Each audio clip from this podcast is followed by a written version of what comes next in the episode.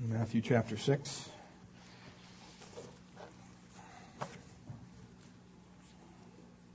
Remember, we talked last week, up to this point in the Sermon on the Mount, uh, Jesus spoke almost entirely about spiritual character in the life of those who, who claim to know him and, and claim to follow him, those who would be his disciples. He was dealing with the spiritual aspect of their lives. And we talked last week, just kind of as we opened up here in Matthew uh, chapter uh, 6, uh, beginning there in verse 19, we talked about um, how Christianity is not just a vertical relationship, us and God. I mean, it's very much that, and, and that's a lot of it. But Paul or uh, Matthew also, God, Jesus here, also wants us to understand that it's not just about the vertical. That the vertical has to affect the horizontal because we're still here on this earth and we still deal with each other. And uh, what Jesus wants his followers to know is, hey, that's great. You got a relationship with me and, and you're focusing on me. That's the first priority. But second to that is how are your, how is the horizontal going? And, um, we, we looked at basically the beginning, kind of an introduction to what we're going to look at today. And uh, we're going to talk a little bit about the idea of earthly riches and heavenly riches, because that's where we're at in the, the, text of Matthew. So let me just read for us the text this morning and uh, get a uh, better grip of understanding where we're, where we're going with this. Matthew chapter 6, beginning in verse 19. Do not lay up for yourselves treasures on earth where moth and rust destroy and where thieves break in and steal. But lay up for yourselves treasures in heaven where neither moth nor rust destroys, and where thieves do not break in and steal. For where your treasure is, there your heart will be also. The lamp of the body is the eye. If therefore your eye is good, your whole body will be full of light. But if your eye is bad, your whole body will be full of darkness. If therefore the light that is in you is darkness, how great is that darkness? No one can serve two masters, for either he will hate one and love the other or else he will be loyal to the one and despise the other. You cannot serve God and mammon. Now we're going to look at two treasuries, two hearts or visions, and two masters.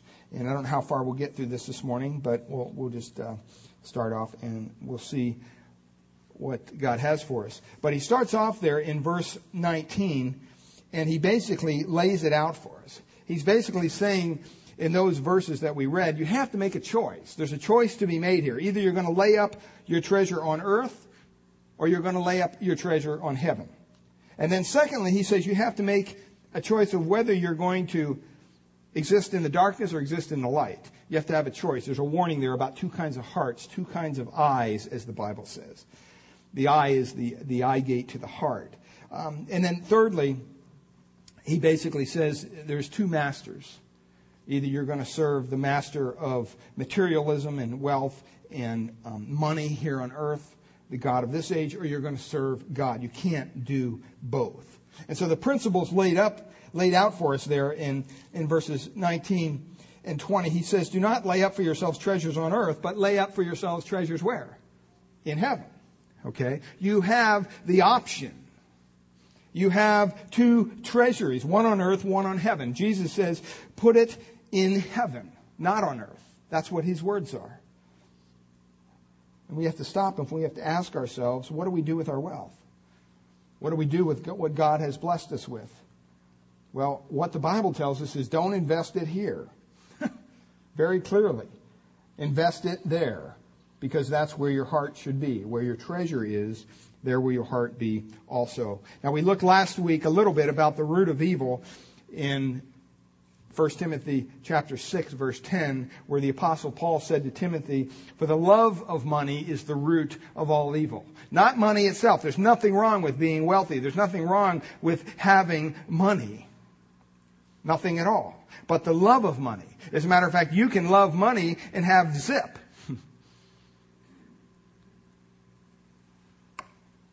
You can have no money and still love money like crazy. And it could drive you to do things that otherwise you may not do. Well, let's look here this morning at the first point here, he, he talks about a contrast between two kinds of treasures, two kinds of riches, we might say. Um, there are things on earth that we desire, are there not? Sure. We all would say that. Uh, Christ calls these things earthly riches or earthly treasures. Uh, earthly riches would be things like clothes, cars, jewelry, toys, toys, house, buildings, furnishings, pleasure, fame, power, profession, property, money. Anything that dominates a person's life and holds it fast to this earth. That's what we're talking about. The treasure is that which has value. It's worth something to someone. It's funny, you drive around Redwood City and you, Saturdays and you see all these garage sales. And, you know, some of these things, it's, you know, everybody says somebody's junk is someone else's treasure, and that's true. you see people going through all sorts of things. Well, men take things and we ascribe value to them. It may be things like stones, which we refer to as diamonds. Maybe things like rocks or dust, which make up gold.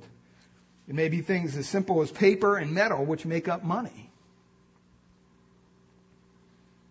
Or land, which we call property. Or wood, metal, dirt, chemical, and fabric, which makes up a building. Or influence, which we refer to as power. Or even the attention of people, which people refer to as fame. All those things are valuable to someone. Christ says three things here in the text about earthly riches. Three things that are of critical importance both for the believer and the non-believer. These are important things. Doesn't matter if you, if you, if you haven't trusted Christ, that's okay. At this point, because it applies to you as well, because you still live here on this earth. And you still got to deal with the earthly riches. Well, he says, first of all, do not lay up for yourselves earthly riches, material possessions. Christ says that it's, that a person is not to focus his life on earthly things. We're not to set our eyes and our mind and our energy and our effort on these passing treasures. That's what the scripture says. I'm not, it says lay up not for yourselves treasures on earth. That little word treasure there, it's an interesting word. We get the word from the, the, the, the, Greek word, we get the English word thesaurus from it. It's a treasury of words. And so when he uses this word here, it's really a play on words.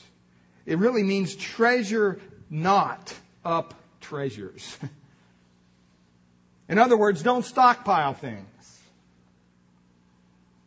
The idea of the word treasure is to stash something somewhere.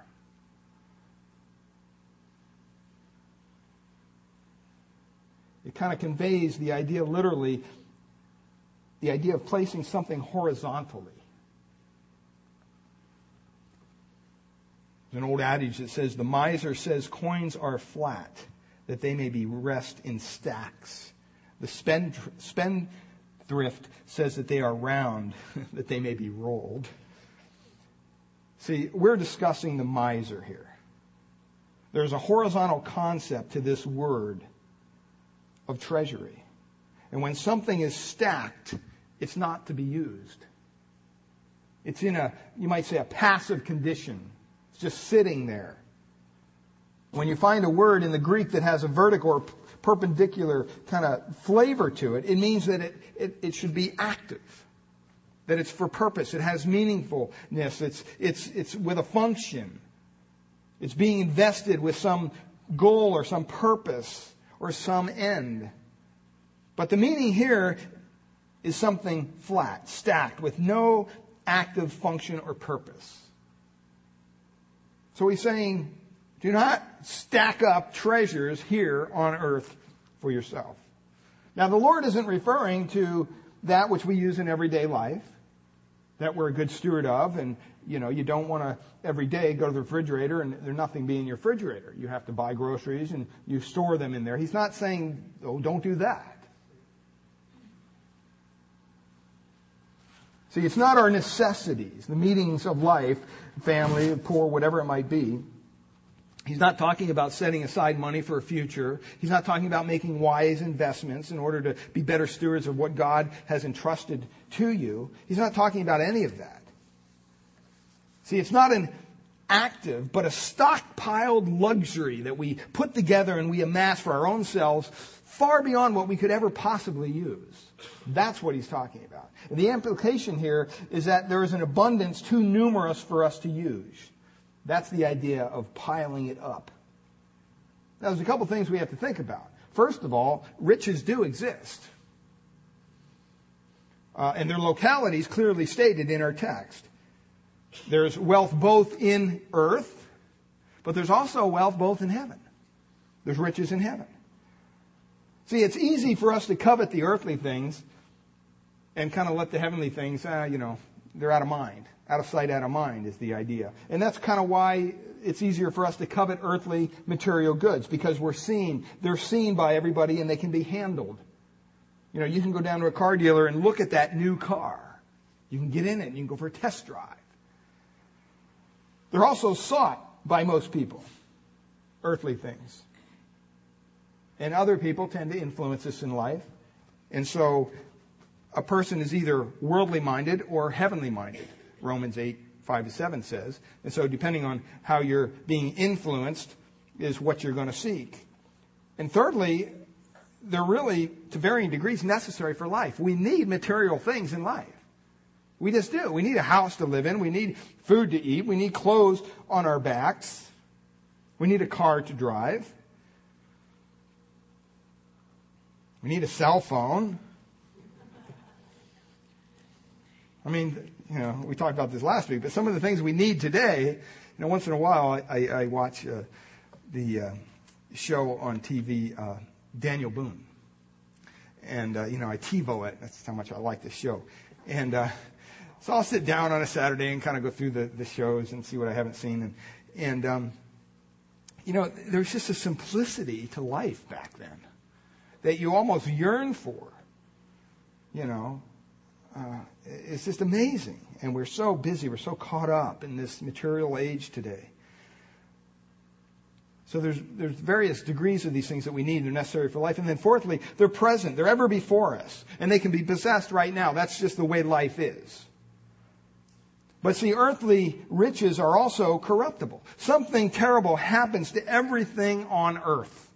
Everything we see around us. Everything ages, everything dies, everything deteriorates or decays. There are things on earth only for a brief time and then, boom, they're no more. Everything has a, a seed of corruption within it. We should choose the heavenly treasury. That's the choice before us. The Bible says where there is no moth, there is no rust, there is no thieves. We're going to talk about that. See, you have to understand, in the Orient, in biblical times, wealth was basically preserved in three ways. Okay, because there, a lot of times there was no paper, there was no bank books, there was nothing to match the kind of system that we have today. There's no computers, obviously. Wealth was identified in literal commodities. And basically there was three of them.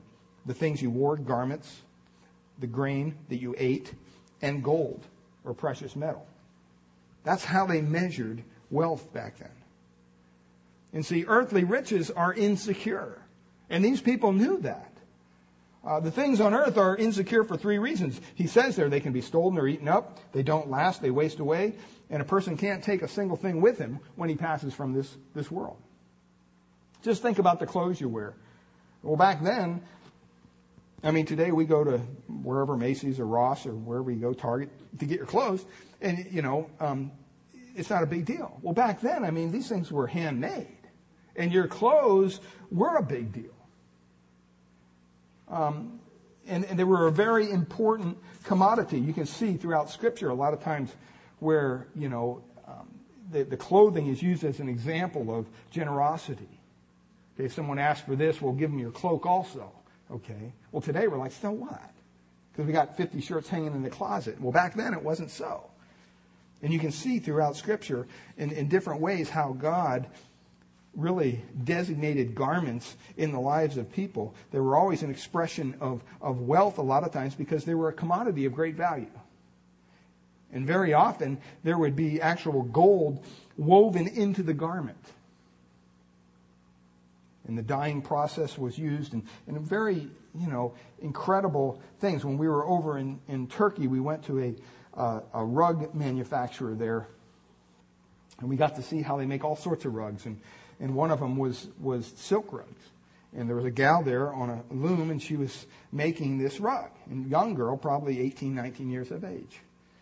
And one of the uh, guys that was on our tour, I mean, we went in there and we started looking at the price tags of these rugs. And we're like, I felt bad for the company because I thought nobody's going to buy anything. Because they were just, it was pretty expensive. Very well quality, high end stuff. But one of the guys on the tour, he actually, this girl was working on a silk rug that was going to be done in three years. Three years. And it wasn't that big. That's just the work. I mean, five, six days a week, that's what she does.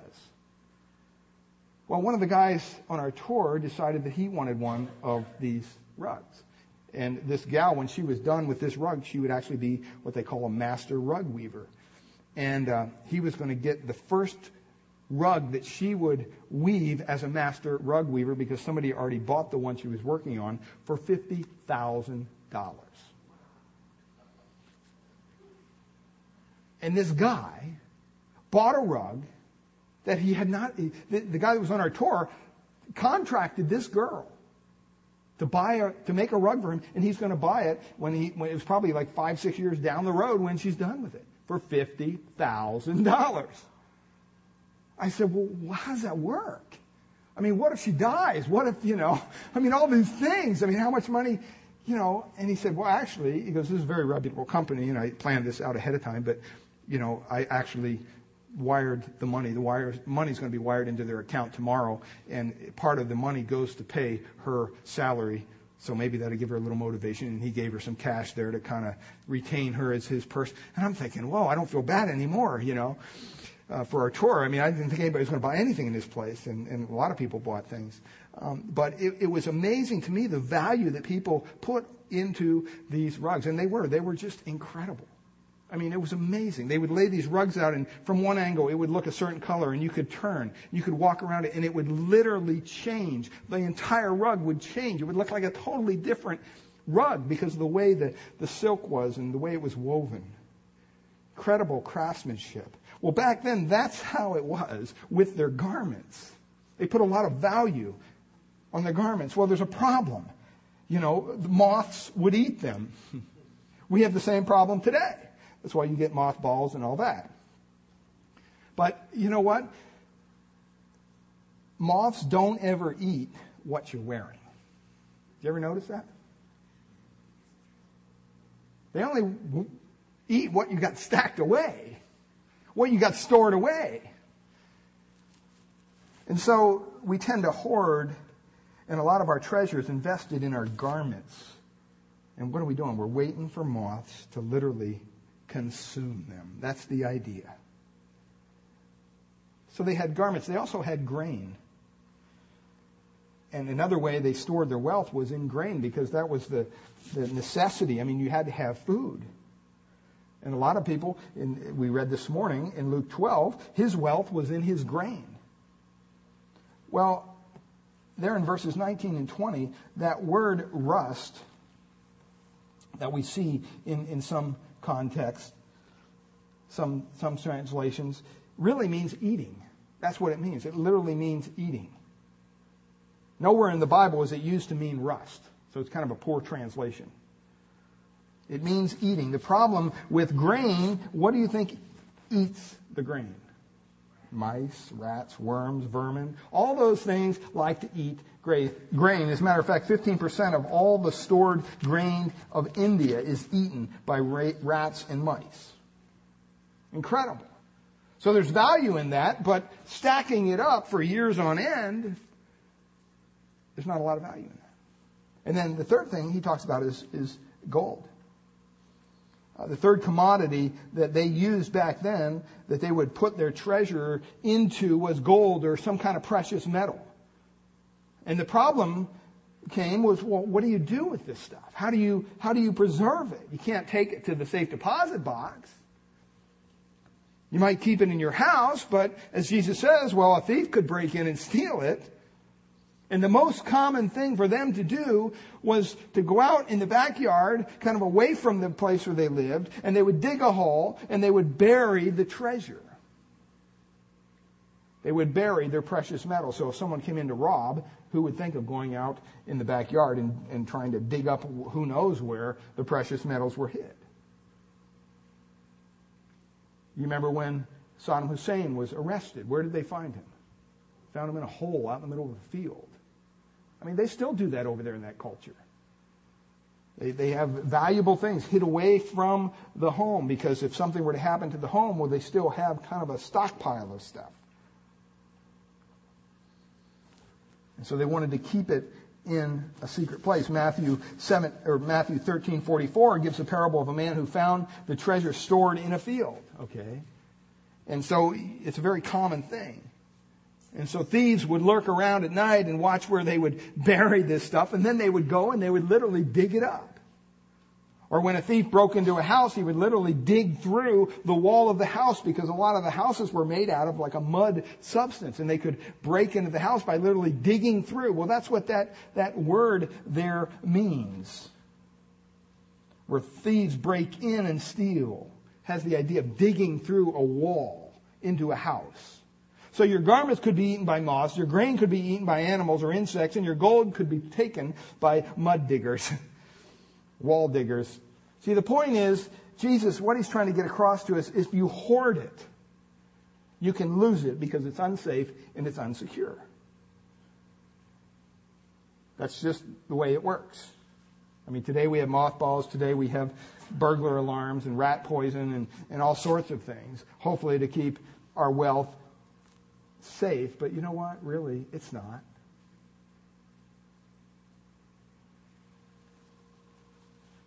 I mean, you can see on TV how these, these robbers sometimes they'll, they'll break right into a store and they know, hey, they got 60 seconds worth of time, maybe more, before the alarm even goes off. So grab and do whatever they can, they're gone. You know, if someone wants to break into your house, I don't care what kind of house you have, they're going to break into your house. That's just the simple way that it works. And so what Jesus is saying, you're better off sending these riches, these, these wealth, rather than just stock, stockpiling them into the kingdom to reap eternal rewards.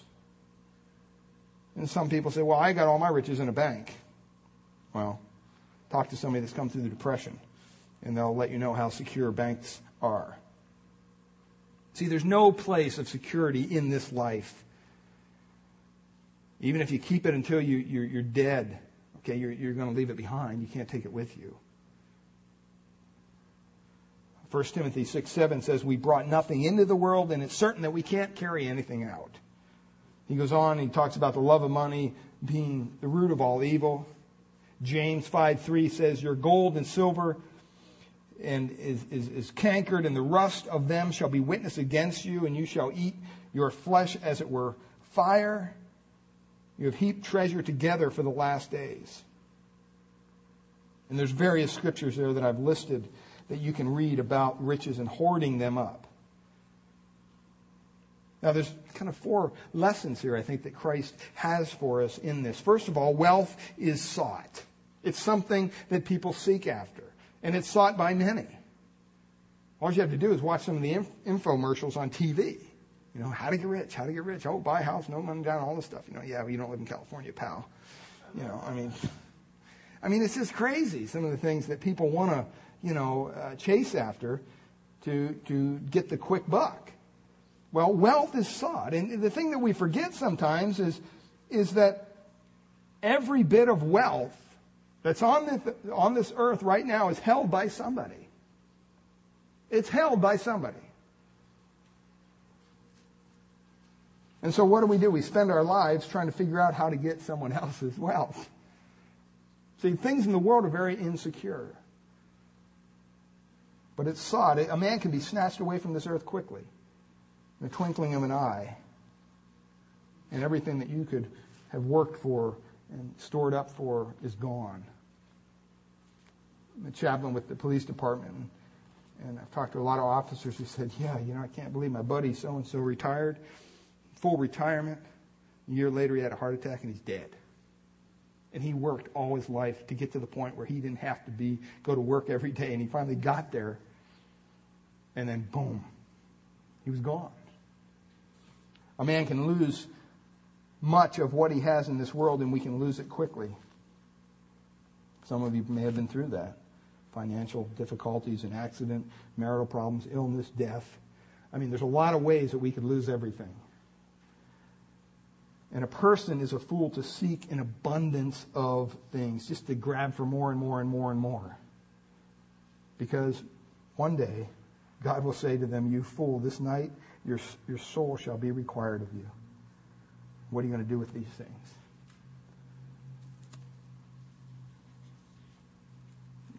In Luke 12, 21, we read, He that lays up treasure for himself is not rich toward God. See, that's, that's so important. We want to be rich toward God. So there's these earthly treasures. There's also heavenly riches. There's also heavenly treasures. There are things in heaven that a believer is to desire. Uh, some of those things that you can you, you can uh, uh, look at over in Ephesians chapter one. Go ahead and turn over there, Ephesians chapter one.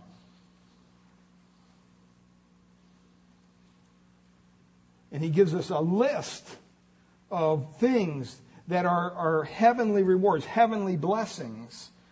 In verse 3, he says, Blessed be the God and Father of the Lord Jesus Christ, who has what? blessed us with every spiritual blessing. Where? In the heavenly places in Christ. And then he goes on, and if you want to be encouraged, read through uh, the first three chapters of Ephesians, and you can see all that God has blessed us with in Christ. Heavenly riches would be such things as a blameless life, uh, becoming a true child of God, the forgiveness of sins, wisdom, understanding the will of God, the purpose, meaning, significance of life, um, an enormous inheritance that's laid up for us that the Bible says is actually eternal. It's laid up in heaven where moth and rust and thieves can't touch it. A blessing is a constant comforter through the Holy Spirit, a helper. God sends that to us. John 10:10 10, 10 says that we have an abundant life that's overflowing with blessings in Christ. So there, that's what makes up heavenly riches. So when we talk of heavenly riches, that's what we're referring to. Christ says three things about heavenly riches that are kind of important for us to understand. First of all, we are to lay up for ourselves heavenly riches. It says that very clearly. A person is foolish to seek and set his mind on these perishable things because he can seek after which gives all the meaning and purpose and significance to life. And to have meaning and purpose and significance in life is what life is all about. You're not going to find that in just material things here on the earth. In, in, Luke chapter 12, verse 15, it says, A man's life consists not in the abundance of things which he possesses. I mean, the Bible is very clear. How much meaning is there in something that passes and perishes? Even while a person seeks after something on this earth, there's kind of an inner awareness within ourselves that we realize that it's not going to last. When we go and we buy that new car, we know that, you know, a couple years it's going to have a scratch or something's going to happen to it. Somebody's going to hit it. Something ding here, ding there. Pretty soon the new car smell is going to be gone. You got to take the car wash and get the new smell put back in it, you know, to make it smell like a new car so you still think it is new when it's not. See, we try to convince ourselves that these things aren't happening, but they are. It happens to everything. There's an end to whatever meaning that, that you put your treasure in. Uh, the earthly treasure could be a car, a job, a, a trip, a relationship, position, power, whatever. You know what? No matter what the treasure is, it will end, it will pass away, and it's going to be no more at some point in life. He wants us to understand that clearly. Secondly, he wants us to understand that heavenly riches are incorruptible. Just the opposite of earthly riches.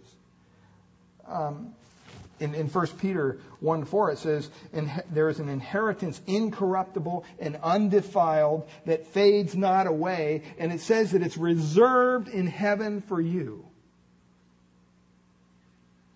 Have you ever gone out to dinner and forgot to make reservations? And the restaurant required reservations? Guys, if you did that, your wife was not a happy camper. There's something about walking into a nice restaurant with a line of people out the door. And you walk up to the desk and you say, excuse me, I have reservations for six o'clock. It's quarter to. Oh, be right, your table right here, sir. And you walk by everybody. I remember one time I was down at this, this restaurant in, in Redwood City. Only eaten there a couple times because it's kind of expensive. Called the Lobster Shack or Lobster, whatever it is. They're on Veterans. Kind of a, you know, it's an East Coast kind of a thing. And so every time I go in there, it's just line out the door. So I thought, I wonder if they do like takeout. We were going to get one of their sandwiches, and so you know, I called down there. Oh, yeah, yeah, no problem. Okay, name, everything, give them the order. I walk down, I get down there, get off my, you know, or get out of the car. I don't know if I was on a motorcycle or the car, but whatever. And it, it lines out the door, and I'm just standing there, standing there, and I'm thinking, you know, and all of a sudden the guy, the lady up front behind me, is there a, a Mr. Converse here, Steve Converse? And I'm like, oh man, you know, I don't like attention like that. But I'm like, hey, if I can get through this line, I go, yeah, right here. Oh, come right up here, sir. And I walked right in, everybody's like, who the heck is this guy, you know? And, uh, and I'm kind of like, well, I, I, ordered it. It's to go. It's to go, you know, trying to assure them I'm not butting in line. But that was such a good feeling. I didn't have to wait there for 20 minutes. You know, there's something about having reservations. Well, our inheritance, our heavenly riches, it says they're reserved in heaven for us. Everyone should lay claim and set his heart on his heavenly inheritance. And then the third thing, heavenly riches are secure. Thieves cannot break into heaven, God's God's the security system there. They can't penetrate through the spiritual, you know, dimension there, the walls of God's fortress. No one can ever take anything away from a person's heavenly riches. And even Romans over in chapter 8 assures us of that. In Romans chapter 8, uh, verse 32 through 39. Just listen to what this, what, what the apostle Paul writes about God's love here. Romans 8, beginning verse 31. What shall we say to these things? He says, if God is for us, who can be against us? He who died did not spare his own son, but delivered him up for us all. How shall he not with him also freely give us all things? Who shall bring a charge against God's elect? It is God who justifies. Who is he who condemns? It is Christ who died and furthermore is also risen, who is even at the right hand of God, who also makes intercession for us. Who, who shall separate us from the love of Christ? Shall tribulation, shall distress, shall persecution, or famine, or nakedness, or peril, or sword? As it is written, For your sakes we are killed all day long. We are accounted as sheep for the slaughter. Yet in all these things we are more than conquerors through him who loved us. And he closes, he says, For I am persuaded that neither death, nor life, nor angels, nor principalities, nor powers, nor things present, nor things to come, nor height, nor depth, nor any other created thing. That's a pretty exhaustive list, beloved. Shall be able to separate us from the love of God which is in Christ Jesus our Lord. Our heavenly inheritance is secure. Heavenly riches are secure. Now, Christ does not stop a man from seeking treasure. That's not his point. Actually, he wants to guide our hearts to search after the real treasure. Heaven is worth more than all the wealth in the world. In Matthew 16, 26, it says, For what a man profits if he shall gain the whole world and lose his own soul? Or what shall a man give in exchange for his soul? That's a very important question. If I came up to you this morning and said, you know what? I'll give you $10,000 if you'll give me your right eye. Not enough. Okay. 50,000. A million. Two million. I mean, some of you may be saying, well, getting, you're getting a little close.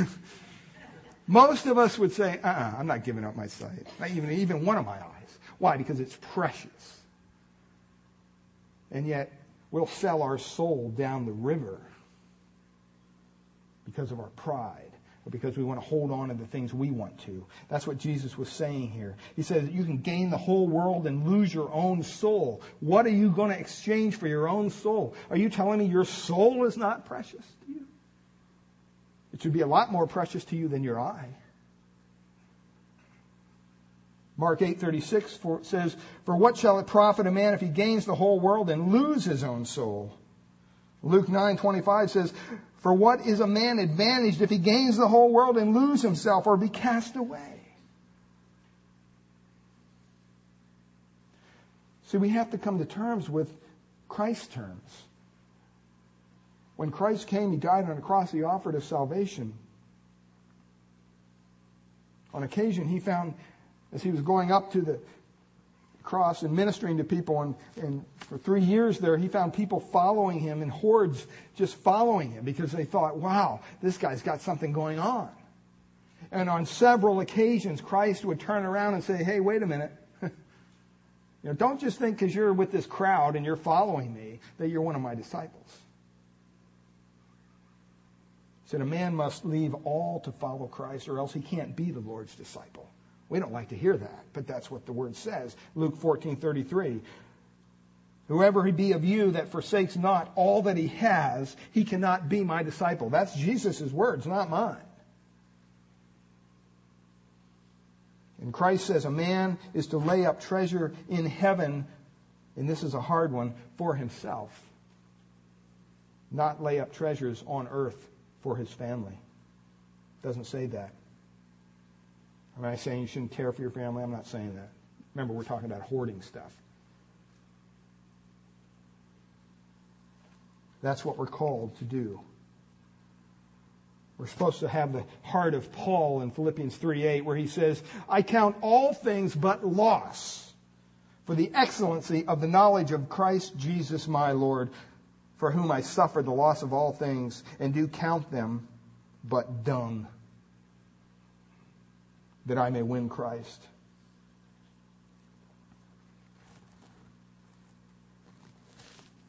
In Matthew 19:21 Jesus said unto him, If you be perfect, go and sell what you have and give to the poor, and you shall have treasure in heaven and come follow me. 1 Timothy 6:19 says, laying up in store for themselves a good foundation against the time to come, that they may lay hold on eternal life. See, there's a choice to be made. The choice is between earthly riches and heavenly riches. Secondly, there's also a warning here. Christ warns about two kinds of hearts. There's a good heart and there's a bad heart. There's a good eye and a bad eye, the way he explains it back in Matthew.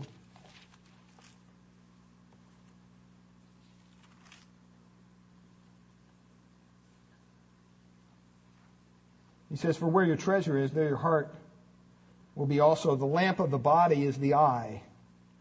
If therefore your eye is good, that's the first kind of eye or heart, your whole body will be full of light. But if your eye is bad, that's the second kind.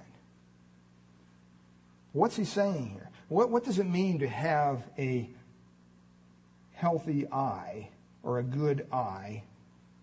The word healthy literally comes from the the, uh, the, the Greek word that means generous. It's used many times. It's used in, in James 1 5.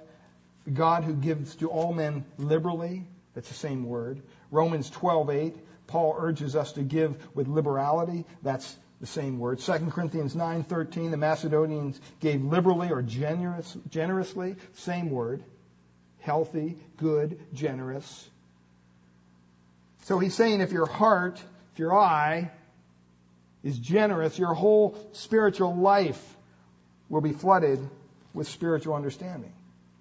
Because the eye, beloved, is the gate to the mind. The eye. That's why it's so important what we set our eyes on. What a man looks at is what he thinks about. And what he thinks about is what he actually becomes. Proverbs 23 7. If a man is focused upon Jesus Christ, who is the light of the world, then his mind, his heart will be full of light. And therefore, the deeds of his body will be deeds of light. And that singleness of the eye, he says you got to make a choice. You can't, you can't be both here. It means that a person sets his attention upon the Lord Jesus for the purpose of doing his will. And an evil eye is that which focuses upon anything other than God. And he spells out for us there a man's heart is precisely where his treasure is. If his treasure is on earth, well, where's his heart going to be? His heart is going to be on earth. If his treasure is in heaven, his heart is in heaven. And the eye illustrates the truth of that. If a man's eye is good and healthy, he's able to focus on the treasure. He's able to grasp the truth. But if his eye is unhealthy, he's not able to focus on the treasure and he's not able to grasp the truth. He's blind. He's in utter darkness, the Bible says, as we all were at one point.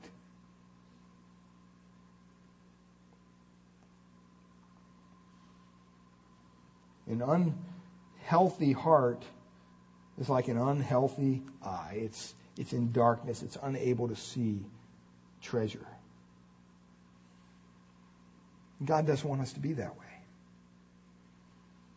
We're called to set our, th- our, our mind on things above, not on things on the earth.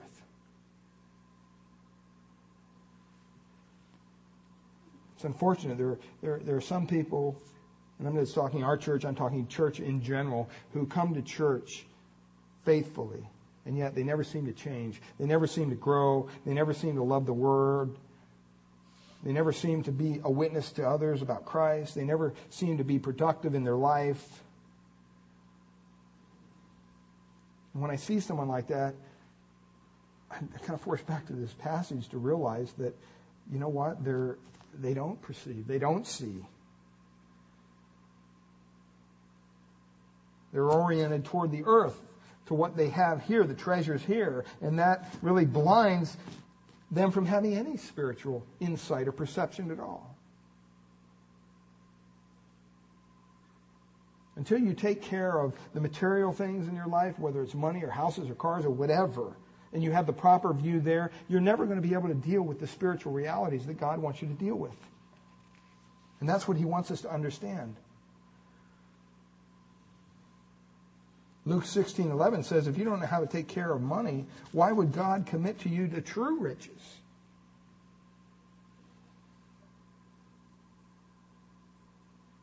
See, this issue is so big that it may be blinding us spiritually. This material stuff blinds us from any spiritual perception. Now, we, we should fix our gaze, our hearts on heavenly riches for two reasons. First of all, that's where our citizenship is. Philippians 3 uh, 20 says our, our citizenship is in heaven, that we look for our Savior, the Lord Jesus Christ, who shall change our body, that it may be fashioned like His glorious body. So that's where our citizenship is. And also, we're to seek treasures which are eternal, not temporal. 2 Corinthians 4:18 says for the things which are seen are temporal but the things which are not seen are eternal. Matthew says they're incorruptible, they're secure. And on and on and on. So we have to make a choice and he gives us the warning there.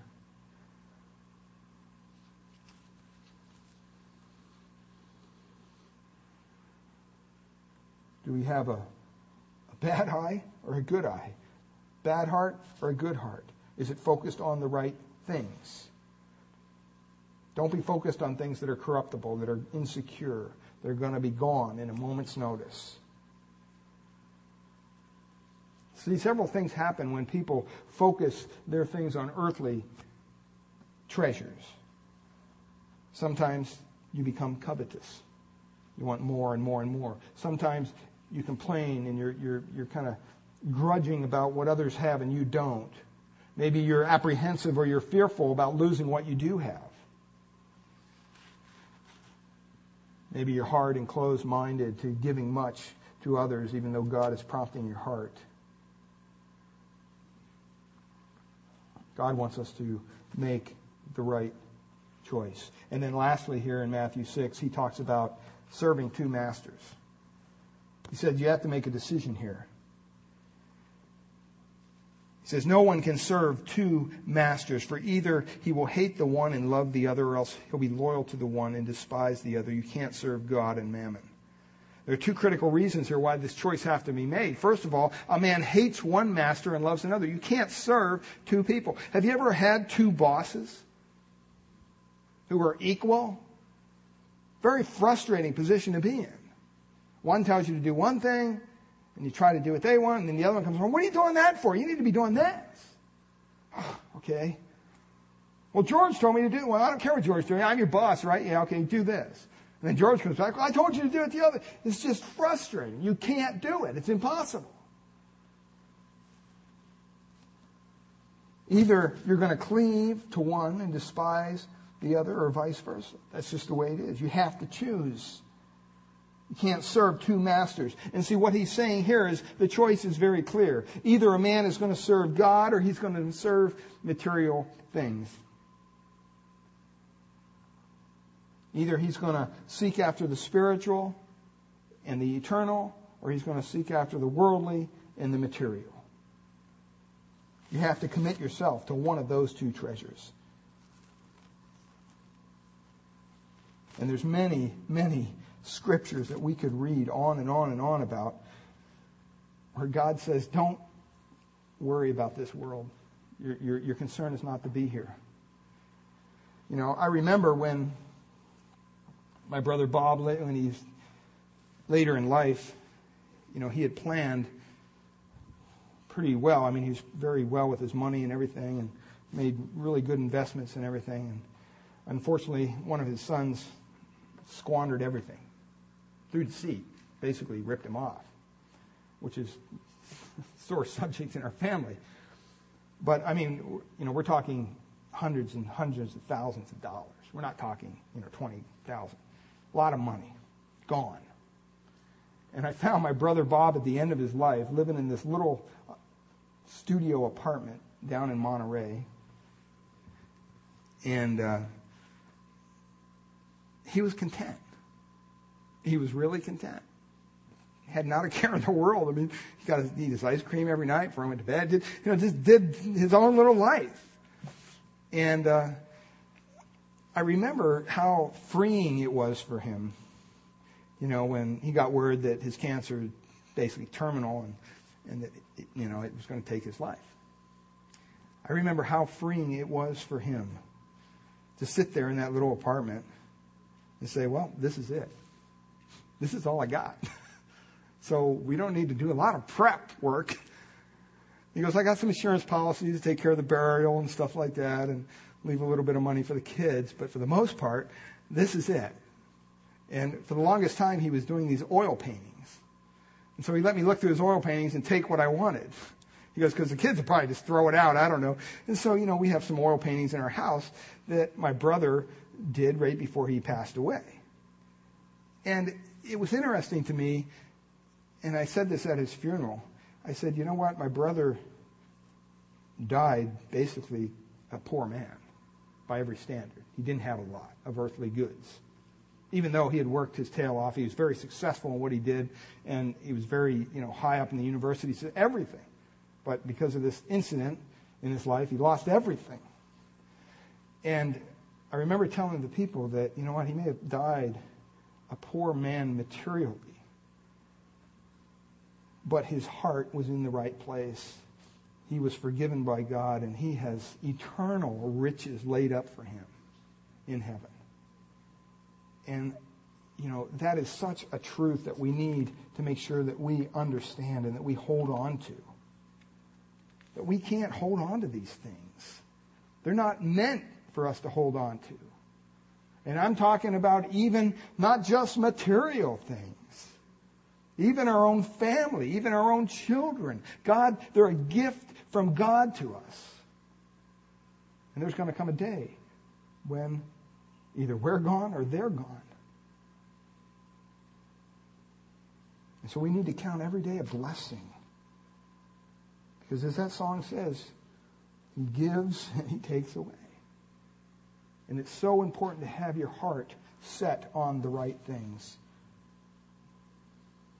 Because God does promise us in His Word that He came, that Christ came, that we would have life, and that we would have it more abundantly. In your life, are you seeing that you have the necessities of life met? That's what God promises to do. A little later on in Matthew 6, he says, Seek first the kingdom of God, his righteousness, and all these things shall be added unto you. Are you free from anxiety and worry? We're going to be talking about that in a couple weeks. Philippians 4, 6, and 7 says, Be careful for nothing. Don't worry about anything. But in everything, by prayer and supplication with thanksgiving, let your requests be made known unto God. And the peace of God, which passes all understanding, you can't even comprehend it. It will guard your heart and it will keep your mind in Christ Jesus. Do you have joy and contentment? John 15, 11 says, These things I've spoken to you, Jesus said, that my joy might remain in you and that your joy might be full. If you're, if you're seeking after earthly treasure, if you're stockpiling stuff up here, I guarantee you, you don't have the joy and contentment that the Bible speaks about. Or abundant and eternal life. The Word of God says in, in John 3.16, we've heard this so many times, I think we've, we've just we almost tune it out when someone mentions it. For God so loved the world that he gave his only begotten Son, that whosoever believes in him should not perish, but have everlasting life. In John 5, 24, he says, Truly, truly, I say unto you, if you hear my word and you believe on him that sent me, you have eternal, everlasting life. You will not come into condemnation, but you are passed from death into life.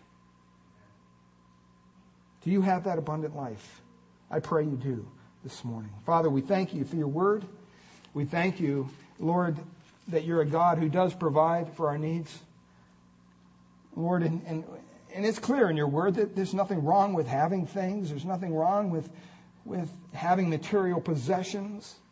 There's nothing wrong with having lots of money. It's what you do with it. What do we do with it? Are we investing it only in ourselves, for ourselves, or we invest in it in the life of others for eternity? Lord, only each of us can answer that personally before you. But Father, there's, there's something more at stake here this morning. Lord, there's something worth so much more than money or material goods. And that's a person's soul. That's a person's heart. And Lord, you say clearly in your word that a man should not seek after this world and lose his own soul. All of our souls are doomed. We've all sinned. All have sinned and fall short of the glory of God, the Bible says. But God came into the world through Jesus Christ. He died on a cross. And He died to cover our sins, to pay for our sins. So we have an opportunity to put our faith and trust in a living God who died for us and was raised again to new life. And when we do that, he says, I'm going to take your sins away. I'm going to bury them. I'm going to wash them away because you're trusting in what my son did for you. I pray this morning if you haven't made that decision, if you haven't come to the cross, if you haven't come to Christ and said, Lord, be merciful to me, a sinner, I pray that you would, that you would open your heart to the things of God, that God would remove the blinders from your eyes, that you would see the truth for what it really is, that he would change you, that he would save you. He would cry out to him this morning. Father, we thank you We pray that you would just bless the rest of this day, that you would bless our time of fellowship afterwards. And Father, we thank you that our inheritance is with you, secured in heaven. And we praise you in Jesus' precious name. All God's people said, Amen. Let's stand.